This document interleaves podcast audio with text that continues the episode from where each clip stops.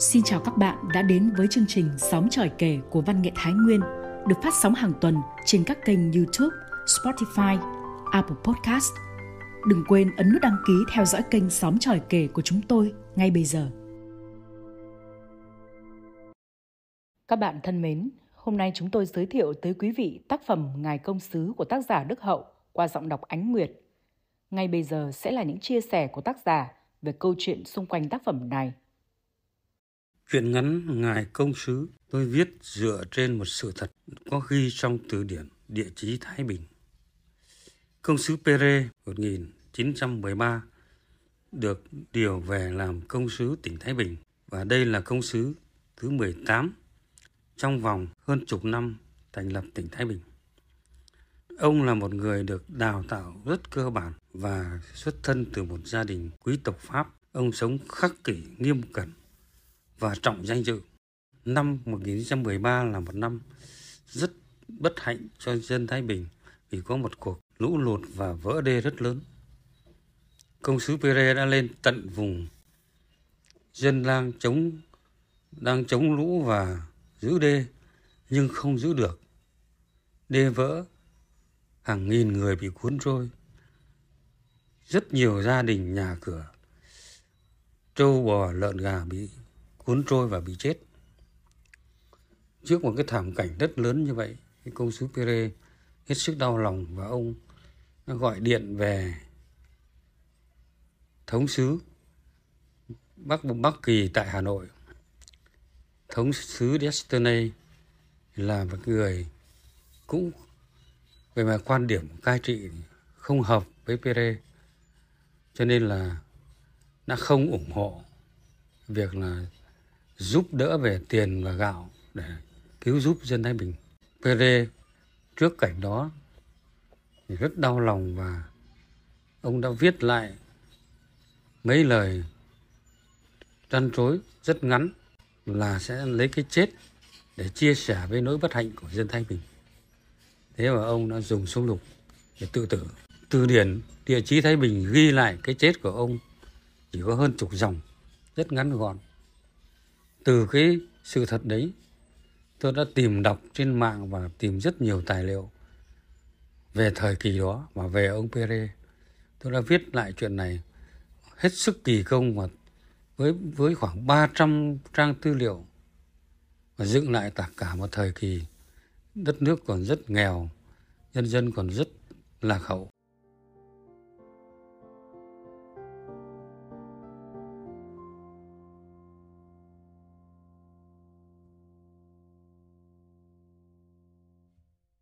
Công sứ Perge vừa đi kinh lý ba huyện vùng duyên hải Thái Bình về thì được cấp báo một khúc đê thuộc huyện Thư Trì sắp vỡ. Nước lũ sông Hồng lên đột ngột sau hơn một tuần mưa lớn từ Thượng Du lan xuống khắp châu thổ Bắc Bộ. Không kịp ăn tối, ông sai thư ký gọi Tổng đốc Phạm Văn Thụ và viên quan lục lộ lên đê ngay. Từ dinh công sứ, chiếc xe cổ lỗ bò ì ạch trong màn mưa mờ mịt con đường từ thị xã ra bến phà Tân Đệ lầy lội bùn đất. Thỉnh thoảng xe lại rơi xuống những ổ gà đầy nước. Xe lắc dữ dội đến nỗi không thể trao đổi vài lời với Tổng đốc Phạm Văn Thụ. Thấy sự lo lắng, căng thẳng của công sứ, ông Thụ cũng không dám mở lời trước. Vốn tốt nghiệp trường hành chính Paris, thuộc hàng chính trị gia danh tiếng trong bộ máy cai trị xứ Đông Dương – Công sứ bờ ghê có lối sống nghiêm cẩn, khắc kỷ và trọng danh dự, được người trên kẻ dưới trọng nể. Từ miền Thượng Du mới được bổ về Thái Bình hơn 4 tháng, ông dồn hết tâm lực để tìm hiểu về vùng đất và cư dân nơi này. Ban ngày đi kinh lý, làm việc với các quan chức bản địa. Đêm đêm, ông đọc các tài liệu về địa lý, lịch sử, văn hóa của Thái Bình – Ông đọc cả những bản hương ước của các làng để hiểu về lối sống, phong tục và văn hóa của người dân. Càng đọc, ông càng ngạc nhiên về một vùng quê có bề ngoài nghèo nàn, tiêu điều mà đầy huyền bí với nhiều tầng văn hóa trầm tích ngàn đời. Cái làng của An Nam thật là kỳ lạ. Nó cố kết cộng đồng bằng sự gắn bó các dòng tộc, quan hệ huyết thống, quan hệ thông gia liên gia, lưu giữ văn hóa, khép kín và bền vững như những pháo đài. Chính vì vậy mà hàng ngàn năm Bắc thuộc, người Tàu đã dùng trăm mưu ngàn kế cũng không thể đồng hóa được họ. Nước mất, nhưng làng không bao giờ mất. Rồi những anh hùng sĩ phu được nuôi giấu từ chân tre mái dạng của làng lớn lên đi đòi lại nước. Thái Bình là một tỉnh mới được thành lập theo nghị định ngày 21 tháng 3 năm 1890 của quan toàn quyền Guller Piquet, gồm một số huyện cắt từ Nam Định và Hưng Yên. Vùng đất hoàn toàn bị sông biển bao quanh, không có núi đồi và rừng rú, bát ngát những cánh đồng và những xóm làng có lũy tre ken dày bao kín. Mới thành lập được 23 năm mà phủ toàn quyền đã bổ nhiệm đến 18 công sứ. Người đầu tiên là ngài de Goe và công sứ thứ 17 tiền nhiệm của Pergue là ngài Le Tong. Tính ra người làm công sứ lâu nhất ở đây chỉ hơn một năm – Công sứ Perge hiểu rõ những khó khăn của mình khi nhậm chức ở một nơi mà những người tiền nhiệm của ông đã liên tục bị đổi đi. Nhưng ông mới có quá ít thời gian. Ông đã kinh lý những vùng dân đói, vùng ngập úng ven biển, chưa kịp đi khám đê điều, giờ đây đang là huyệt yếu chí tử ông phải đối mặt. Lên đến chân đê thì trời đã tối nhọ mặt. Có một nhóm người cầm đuốc đang đứng đợi trên bờ đê. Công sứ xuống xe, khẽ dùng mình vì lạnh. Gió bấc đầu mùa quất những làn mưa xiên chéo vào mặt rát buốt. Hai người lính lệ khẽ thì thào bẩm điều gì đó với Tổng đốc Phạm Văn Thụ. Thụ kính cẩn nói với công sứ. Thưa ngài, mời ngài lên cáng. Hai người lính lệ xin phép dìu công sứ lên mặt đê. Công sứ ra hiệu từ chối và tự mình leo lên con đê nhão nhoét bùn đất. Khoảng 10 người dân phu gầy gò, quần nâu áo vá, được các lý dịch quanh đây gọi ra phục vụ quan công sứ và quan tổng đốc. Họ đứng lom khom quanh hai cái cáng tay bốn người khiêng, có ghế ngồi và lọng tre đợi các quan. Họ không dám ngước mặt lên, im lặng đợi lệnh sai bảo của đám lính lệ Tổng đốc thủ nhắc lại lời mời công sứ lên cáng, nhưng ông nhún vai nói, để tôi tự đi. Ông thụ nói, thưa ngài từ đây lên đến Phú Trử, xa hàng chục cây số kìa ạ. Công sứ thản nhiên, nào, ta đi thôi. Công sứ cúi xuống sắn ống quần, rồi bắt đầu lội bì bõm trên mặt đê. Viên thư ký vội chạy lại che ô cho công sứ. Phạm Văn Thụ và đoàn người vội đi theo. Đám dân phu cầm đuốc vây quanh, soi đường cho các quan và đoàn tùy tùng. Phạm Văn Thụ lòng lo ngay ngáy, vì đến đoạn đê phú trừ sung yếu đi bộ thế này phải mất khoảng 2 giờ. Trời tối lại mưa rét, bụng đói. Bản thân ông cũng chưa từng chịu đựng cảnh này, huống chi là quan công sứ quen sống trong nhung lụa từ trong bụng mẹ. Ông gọi riêng một người lính dặn dò, rồi người đó cầm đuốc chạy lên trước khuất dần sau màn mưa. Công sứ Perge điềm tĩnh bước đi trong mưa rét như không bận tâm đến ngoại cảnh. Bên trái ông, con sông Hồng gầm gào hung dữ, hàng tỷ khối nước đang cuồn cuộn đổ về. Trong lờ mờ ánh đuốc, con sông rộng mênh mông không nhìn thấy bờ phía Nam đỉnh Đỉnh lũ đỏ bầm phủ xa như phồng lên ở giữa dòng, ép dữ dội hai bên bờ bằng hàng vạn con sóng và xoáy nước – phát ra những âm thanh sôi sục ầm ào, ủng ục ghê người.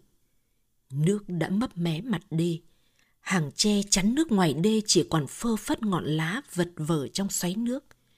Áp suất hàng vạn tấn đè nặng lên bức tường đất mỏng manh đang gồng lên che chở cho những cánh đồng đang trổ bông, những mái tranh nghèo mỏng manh sau lũy tre làng. Công sứ Perge đã từng đi dọc những triển sông xứ Bắc Kỳ, Ông nghĩ hàng nghìn cây số đê đắp bằng tay của biết bao thế hệ nơi đây kỳ vĩ không thua kém gì các kim tự tháp Ai Cập. Người An Nam gọi thân thiết công trình ngàn đời ấy là con đê. Giờ đây ông mới hiểu sự gắn bó sống còn của con đê với con người là thế nào. Gần đến đoạn đê sung yếu, đã nhìn thấy ánh đuốc như sao xa, tiếng trống ngũ liên thúc lan truyền từ các làng xóm và dọc triển đê. Công sứ quay sang hỏi Phạm Văn Thụ. Thưa ngài Tổng đốc, sao nhiều tiếng trống thế? Phạm Văn Thụ đáp. Thưa ngài, đó là hiệu lệnh báo động cho tất cả các làng xã dồn sức người và của cải để cứu đê ạ. Công sứ lại hỏi, điều gì là cái khó nhất bây giờ? Thưa ngài là cái ăn ạ. Có nhiều dân phu lên đê hai ngày nay chỉ ăn khoai luộc, mà khoai luộc giờ cũng thiếu. Ông xuất gạo trong kho cho dân ăn ngay đi. Thưa ngài, không còn gì dự trữ ạ.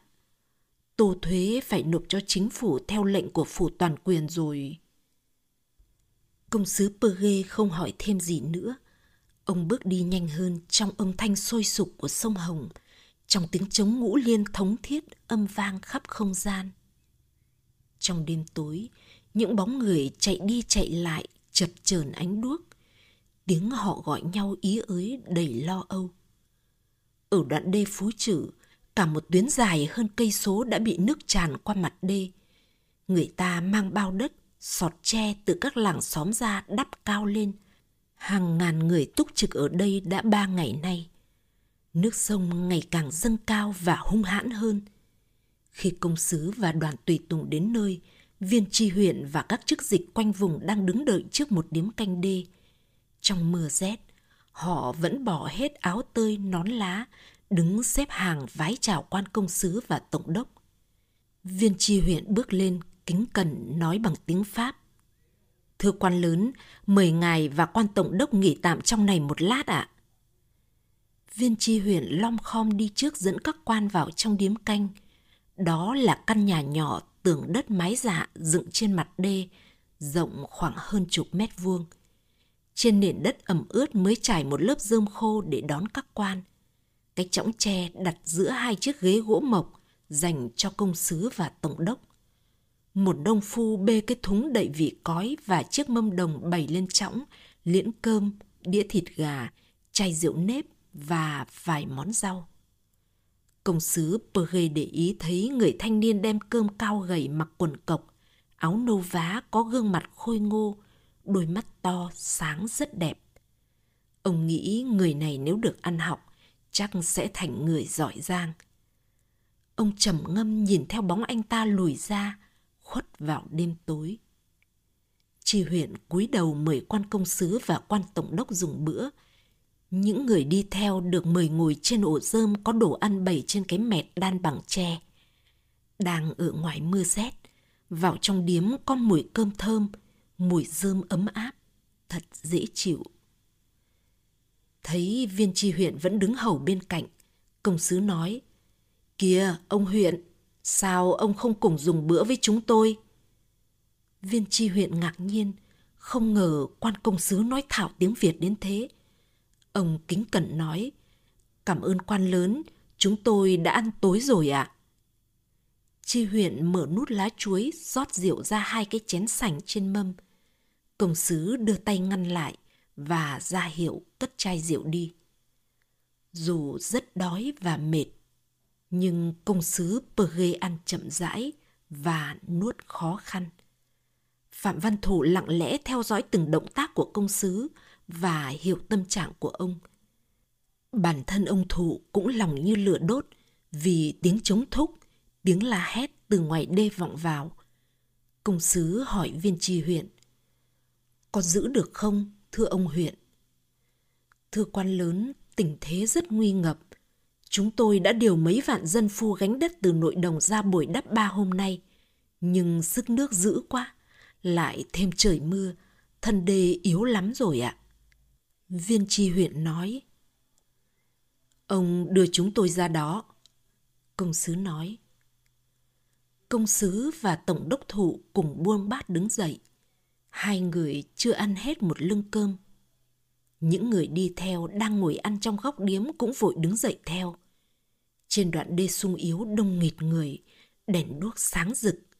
Những bóng người nhỏ bé, xám xịt như đàn kiến quanh tổ Thân đê ngấm nước đã mềm nhũn. Một số lỗ lươn, tổ muối đang ảo ảo tuôn nước vào trong đồng. Áp lực nước chênh gần chục mét với mặt sông. Những lỗ giỏ ấy như những vết thương mưng mủ, có thể bục vỡ bất cứ lúc nào. Một hàng người đứng chắn nước và đóng cọc tre giữ đất dưới chân đê. Người ta hò nhau khiêng những sọt và bao cói đựng đất đắp chân đê. Nhưng đắp đến đâu, nước cuốn trôi đến đấy. Công sứ Perge khẽ kêu một mình. Chúa ơi! Dân chúng không nghe tiếng ông và cũng không ai để ý đến sự có mặt của ông lúc này. Sự sống của gia đình, làng xóm, đồng ruộng của họ đang ngàn cân treo sợi tóc. Công sứ kéo Phạm Văn Thụ lại gần hỏi nhỏ.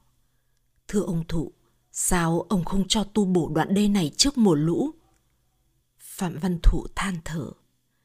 Thưa ngài, năm ngoái chúng tôi đã trình với ngài công sứ Le Tong xin phủ toàn quyền cấp ngân khố và lương thực hoặc cho giảm trừ tô thuế để bồi đắp đê điều. Nhưng đến nay ngài toàn quyền chưa trả lời. Năm nào dân cũng phải làm phu dịch đê điều, nhưng sức dân có hạn, mà họ lại quá nghèo. Bờ lại kêu khẽ bằng tiếng Pháp. Thật bất hạnh. Ông bảo Phạm Văn Thủ và viên tri huyện cùng mình trở lại điếm canh, vì ở lại đây cũng không làm được gì. Những gì cần làm, người dân đã và đang làm rồi. Mâm cơm ăn dở vẫn để đó. Mấy người lính vẫn đứng canh ngoài cửa điếm. Công sứ sai dọn hết mâm bát rồi nói với ông thụ. Bây giờ ngài hãy về điều động dân phu giữ đê bao ven thị xã. Tôi ở lại đây với người dân. Thưa ngài, ở đây đã có ông tri huyện và các lý dịch cả vùng lo liệu. Xin ngài trở về dinh còn nhiều việc lớn. Công sứ nhất định ở lại điếm canh. Đã quá nửa đêm. Trước khi về, Tổng đốc thủ cử một đội lính ở lại bảo vệ công sứ. Viên trì huyện gọi người mang nước hầu quan công sứ. Lại anh thanh niên có đôi mắt to sáng bê vào chiếc ấm đất ủ rơm khô trong cái thúng nhỏ. Trì huyện tự tay rót nước chè xanh đặc sánh, nóng hổi mời công sứ. Một lát, hai người dân phu mang chiếc võng đay mắc ngang điếm canh. Chỉ huyện nói, Thưa quan lớn, mời ngài nghỉ tạm một lát. Xin lỗi quan lớn, trông ngài mệt mỏi quá. Công sứ gật đầu cảm ơn, giữ vẻ lạnh lùng, cố giấu sự cảm động dưng dưng trong lòng. Ông vẫn nghĩ người bản xứ ở đây nếu không căm ghét thì cũng chẳng ưa gì một kẻ cai trị như ông. Sao họ lại tốt với ông thế? Phải chăng họ nhận ra ông cũng đang lo mối lo của họ? Nhưng ông chưa bao giờ thấy bất lực như lúc này. Ông không thể làm gì giúp họ và cũng không biết nói gì với họ. Ông thấy mệt mỏi và cồn cào. Có lẽ vì mấy chén trẻ xanh đặc uống khi đói. Ông ngả mình lên cánh võng, lơ mơ một lát lại giật mình nhọm dậy. Ngoài kia có nhiều tiếng la thất thanh. Bỗng đất dưới chân rung chuyển mạnh, ngay sau đó một tiếng nổ trầm đục dội đến làm ông tức ngực.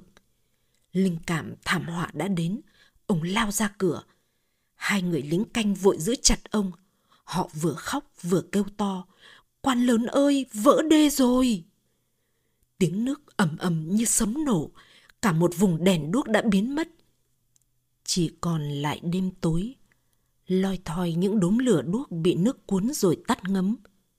Không còn nghe tiếng người, chỉ còn tiếng gầm thét của nước như hàng vạn con chiến mã sổng chuồng đang ảo ạt trồm tới, nhấn chìm tất cả. Viên tri huyện và mấy chục người dân quần áo tả tơi chạy về phía điếm canh, vừa chạy vừa quát mấy người lính.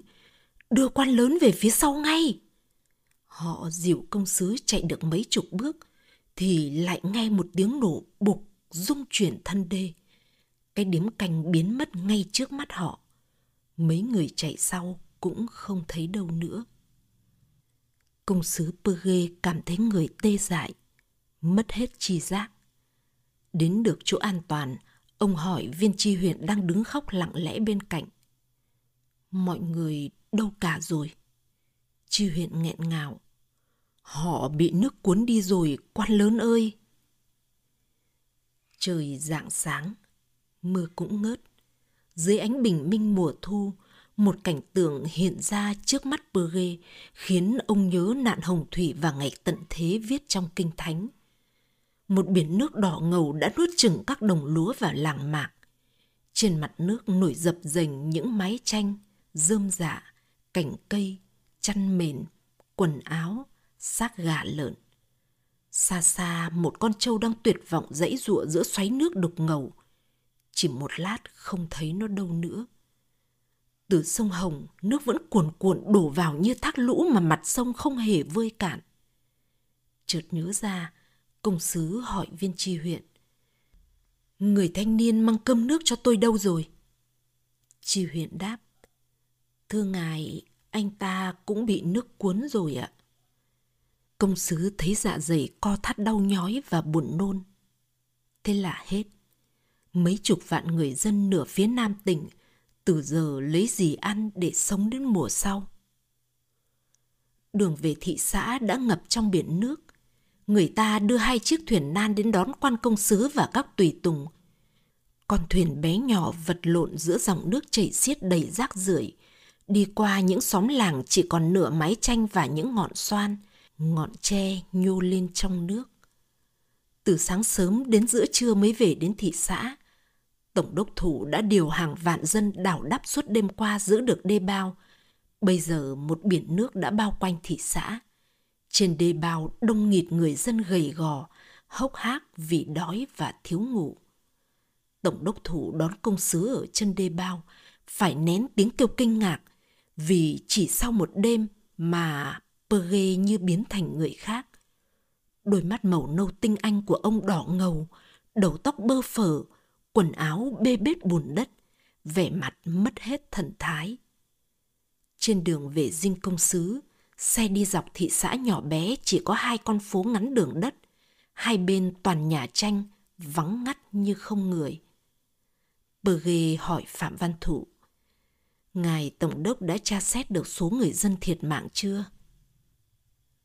Ông Thụ đáp, Thưa Ngài, chúng tôi đang cho tra xét việc giao thông liên lạc giờ rất khó khăn. Trong số hàng nghìn người bị nước cuốn trôi có một số sống sót, còn người già và trẻ nhỏ trong các làng không kịp chạy nước, chết cũng không ít ạ. À. Công sứ gật đầu buồn bã. Ông muốn về ngay Hà Nội gặp ngài thống sứ Bắc Kỳ, nhưng nước lũ đã cắt hết đường, không còn phà đò nào qua sông được nữa. Đến dinh công sứ, Pere nói với Phạm Văn Thụ. Ngài hãy đi lo công việc cấp bách. Tôi sẽ gặp lại ngài sau nhé. Ông gọi viên thư ký lên phòng làm việc. Bác sĩ Kazo và người bồi đang đứng đợi ông trước cửa. Họ cùng theo ông vào phòng. Công sứ ngả người trên ghế, đăm đăm nhìn những người giúp việc thân thiết của mình. Kazo nói, Thưa ngài, trông ngài không được ổn lắm. Bây giờ ngài cần tắm gội ăn một chút. Tôi sẽ kê toa thuốc để ngày ngủ một giấc cho lại sức ạ. Người buổi nói, Thưa quan lớn, ngài chọn món gì ạ? À? ghê nhắm mắt im lặng như không nghe họ nói. Hồi lâu, ông ngồi thẳng dậy và nói với người bồi. Này Julian, làm ơn bảo người bản xứ giúp việc của anh nấu cho tôi một bát cháo đậu xanh. Ông quay sang viên bác sĩ. Tôi còn chút việc cần làm, chưa thể nghỉ ngơi lúc này. Cảm ơn Kazu, tôi sẽ nhờ cậy ông sau. Hai người cúi chào và khẽ khàng lui ra. Công sứ ra hiệu cho người thư ký khép cửa lại và nói Ông làm ơn nối dây thép cho tôi gặp ngài thống sứ. Viên thư ký vào phòng trong quay điện thoại. Perge đứng dậy đi quanh phòng. Mắt hoa, chân tay giã rời Ông cố gắng gượng để khỏi loạn choạng. Một lát người thư ký từ phòng trong ra nói. Thưa ngài, quan thống đang bận khách, phải chờ khoảng nửa giờ đến một giờ. Perge làm động tác bảo người thư ký trực máy. Trước khi bổ nhiệm Perge về làm công sứ Thái Bình, thống sứ Lơ sông Luy Giang George Destiny đã triệu Perge đến dinh thống sứ. Destiny lúc đó đã 52 tuổi. Hàng cao tuổi trong số các quan cai trị của Pháp ở Đông Dương. Ông là một chính khách theo quan điểm cai trị đồng hóa các thuộc địa. Về lý thuyết thì chính sách cai trị của đệ tam Cộng Hòa tại các thuộc địa được hoạch định từ bộ thuộc địa Pháp. Tuy nhiên trên thực tế, các quan chức đại diện cho Pháp tại thuộc địa có toàn quyền hành xử.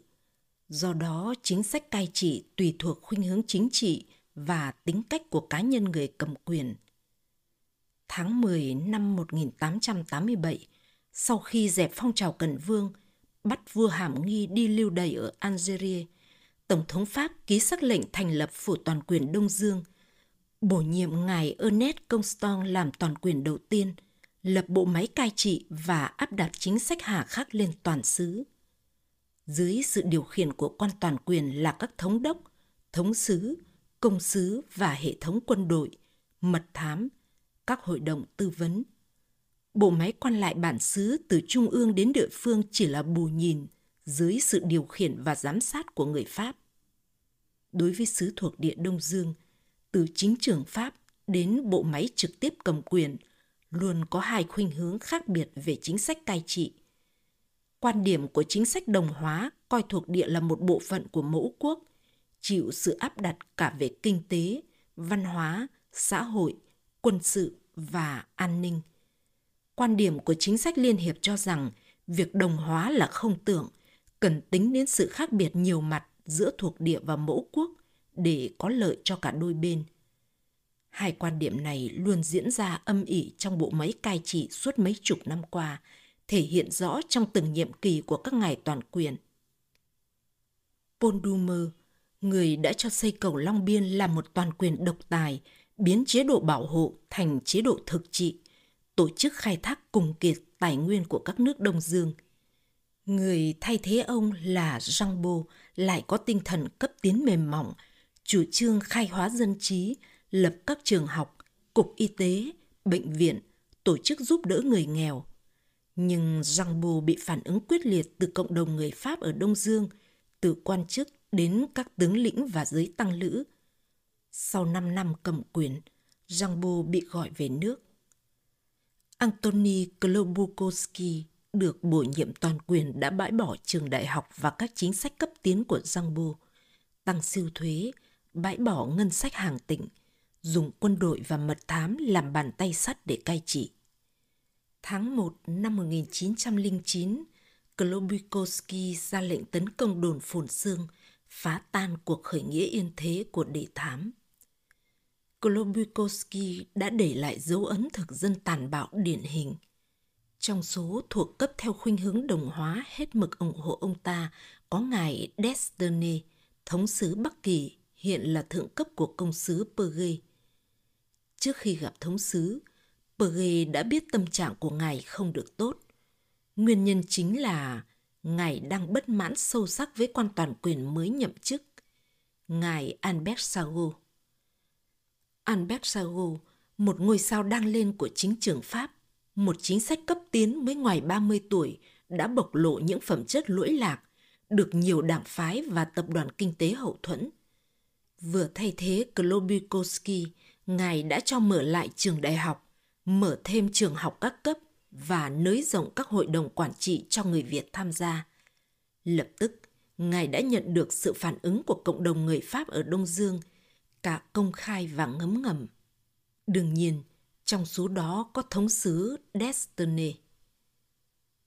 Albert Sago biết rõ sự cản trở của các kẻ thù chính trị.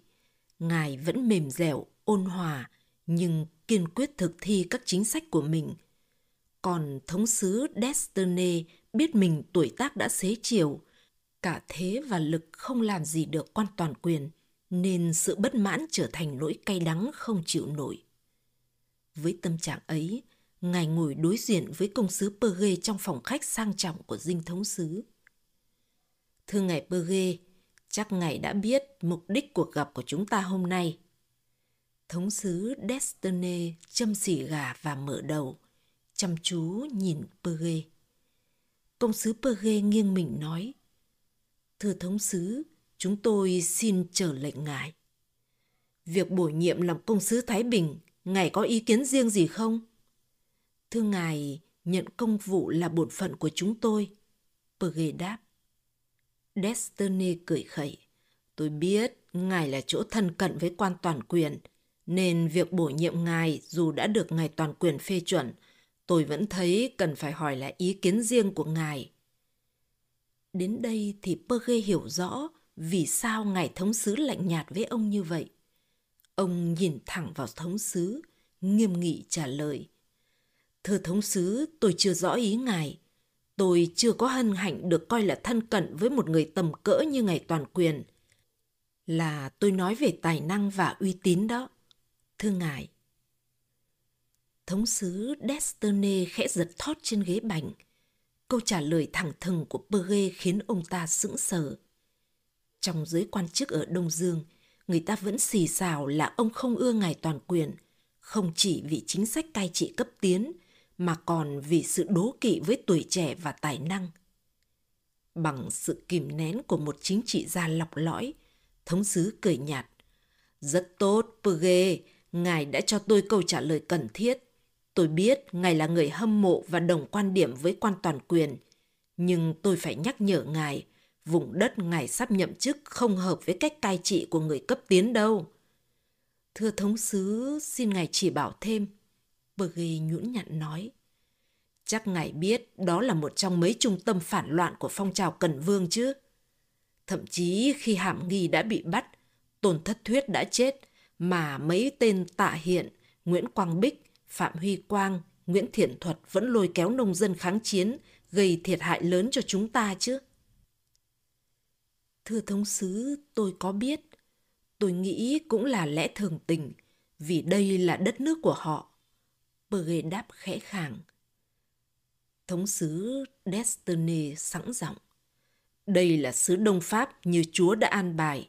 Triều đình của họ quá thối nát đã mời chúng ta vào khai hóa văn minh cho họ. Ngài phải cai trị vì quyền lợi và danh dự của nước Đại Pháp. Đó là mệnh lệnh, ngài hiểu không? Triều đình của họ thối nát là nỗi bất hạnh của cả dân tộc họ. Tôi nghĩ người dân của họ cũng như người dân của chúng ta chỉ khác là họ quá lạc hậu và nghèo khổ. Chúng ta khai hóa văn minh cho họ cũng phải tính đến văn hóa và lịch sử của họ, chứ không thể chỉ dùng sức mạnh nô dịch họ. Họ không như những thuộc địa ở Phi Châu và vùng Caribe đâu thưa ngài. Thống sứ Destiny không cần kìm nén nữa, đập tay xuống bàn. Ngài dám công khai quan điểm cấp tiến của mình ư? Ngài quên một nguyên tắc cơ bản là thuộc địa nào cũng thế, chỉ thành công bằng phương pháp cai trị sợ hãi, chứ không phải sự thân thiện. Được lắm, để xem ngài sẽ cai trị thế nào. Xảy ra chuyện gì ở đó thì quan toàn quyền cũng không cứu được ngài đâu. Mà không cẩn thận, chính họ sẽ giết ngài đấy, Perge ạ. Công sứ Perge làm động tác muốn đứng dậy. Điểm đạm nói, Thưa thống sứ, tôi sẽ luôn hành động vì danh dự của nước Pháp và của bản thân – Ngài còn điều gì chỉ dạy thêm không ạ? Xin lỗi, tôi hơi nóng nảy quá lời. Thống sứ Destiny dịu giọng, nhưng vẻ mặt vẫn lạnh lùng. Chúc ngài thành công. Kết thúc cuộc hội kiến quan trọng của hai chính khách không diễn ra theo truyền thống Pháp. Chai rượu đã được người bồi mở sẵn vẫn còn nguyên trên bàn. Giờ đây, ngồi nhớ lại tất cả, Perge thấy lòng quặn thắt buồn đau. Có lẽ Destiny cố tình bắt ông phải chờ đợi điện đàm để tỏ rõ quyền uy của ông ta. Ông ta không thể không biết điều gì đã xảy ra với sinh mạng của hàng vạn người dân. Chắc chắn tránh mật thám Jean Gasquet đã báo cho ông ta rồi. Perry thấy người như ngây ngấy sốt, cố lê bước tới chiếc ghế bành quen thuộc. Không dám nghĩ tiếp nữa. Người thư ký từ phòng trong bước ra thưa. Thưa ngài, quan thống đã ở đầu dây ạ. À? vừa cầm máy. Thống sứ Destiny liền nói ngay. Chào ngài công sứ, ngài vất vả quá, tình hình dưới đó ra sao? Perge thuật lại sự việc, nhấn mạnh thiệt hại về người và tài sản và nguy cơ nạn đói cận kề. Thống sứ cắt ngang. Tóm lại, ngài cần gì? Hay nói cách khác, tôi giúp gì được ngài? Perge nói, thưa ngài, không phải tôi, mà người dân cần giúp đỡ lương thực để sống, tiền bạc để đáp lại đê điều, sửa chữa nhà ở.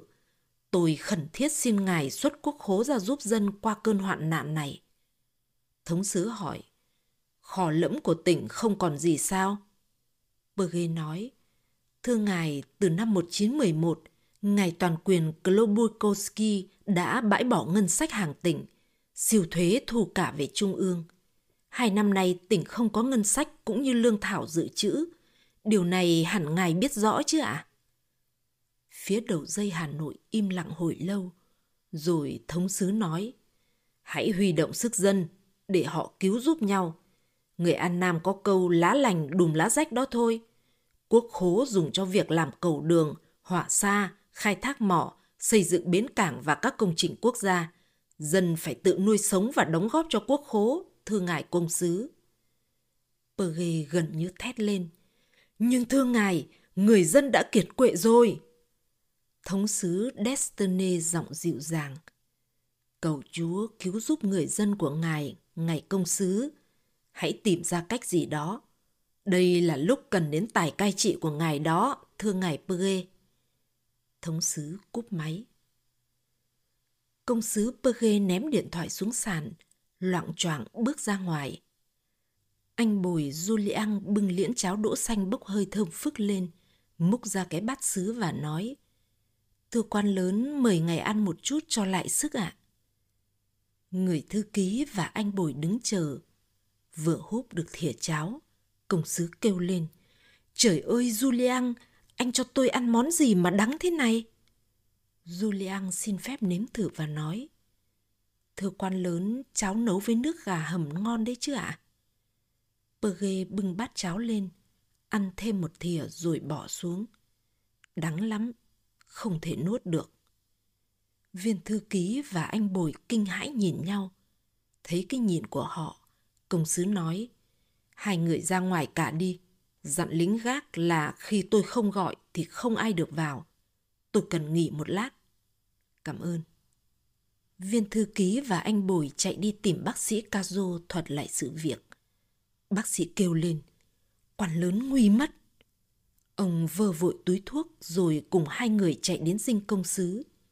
Giữa buổi trưa yên tĩnh, một tiếng súng nổ vang trong phòng công sứ. Khi viên bác sĩ và hai người đến nơi, đã thấy một tốp lính đứng vây quanh cánh cửa khóa kín. Viên cai sai lính đi tìm người hầu phòng và nhà chức trách. Một lát, Tổng đốc Phạm Văn Thụ và tránh mật thám Zangaski cùng hớt hải chạy bộ đến. Người hầu mở cửa phòng rồi cúi đầu lui ra. Tất cả lính gác và người bồi đứng ngoài cửa. Tổng đốc thụ cùng tránh mật thám, bác sĩ Kazo và viên thư ký vào phòng. Công sứ Perge còn mặc nguyên bộ quần áo bùn đất, nằm gục trên bàn. Tay trái đặt trên một tờ giấy. Tay phải cầm hở khẩu súng lục. Mái tóc vàng nhuộm máu che kín mặt. Tất cả đứng chết lặng trước cảnh bi thương, được chiếu sáng bởi ánh nắng thu chói lọi hắt qua cửa kính. Jean Gasque thận trọng cầm tờ giấy dưới tay người quá cố đưa cho Tổng đốc Phạm Văn Thụ. Đó là bút tích của ngài công sứ viết bằng tiếng Pháp. Tôi được bổ về Thái Bình giúp dân khai hóa, sống an hòa ấm no. Vỡ đê phú trừ làm chết hại bao dân lành có phần trách nhiệm của tôi mà tôi không thể làm gì giúp dân trong nỗi thống khổ này. Tôi xin lấy cái chết để chia sẻ với người dân. Công sứ Perge để lại chỉ có thế. Ông chết ngày 16 tháng 8 năm 1913, đúng vào ngày rằm tháng 7 năm Quý Sửu, ngày Tết Vu Lan của người Việt Nam. Tin đồn về cái chết của ông nhanh chóng lan truyền trong dân chúng. Nhiều nhà dân đã sắp lễ cúng ông bên cạnh lễ cúng tổ tiên. Ban đêm, trên con đê bao thị xã, người dân coi đê thắp hương cúng ông đỏ rực cả một vùng. Một trăm năm đã trôi qua, nông thôn Thái Bình đã đô thị hóa, Phú chữ nay trở thành một thị tứ sầm uất với phố xá tràn ngập hàng hóa và san sát nhà cao tầng.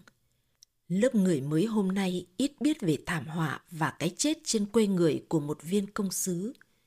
Những miếu thờ ông do người dân lập nên ở thị xã và phú trừ ngày ấy nay không còn. Nhưng vẫn còn một hồ nước lớn và sâu nơi đê vỡ. Và cái chết của công sứ Perge đã được ghi trong từ điển địa chí Thái Bình.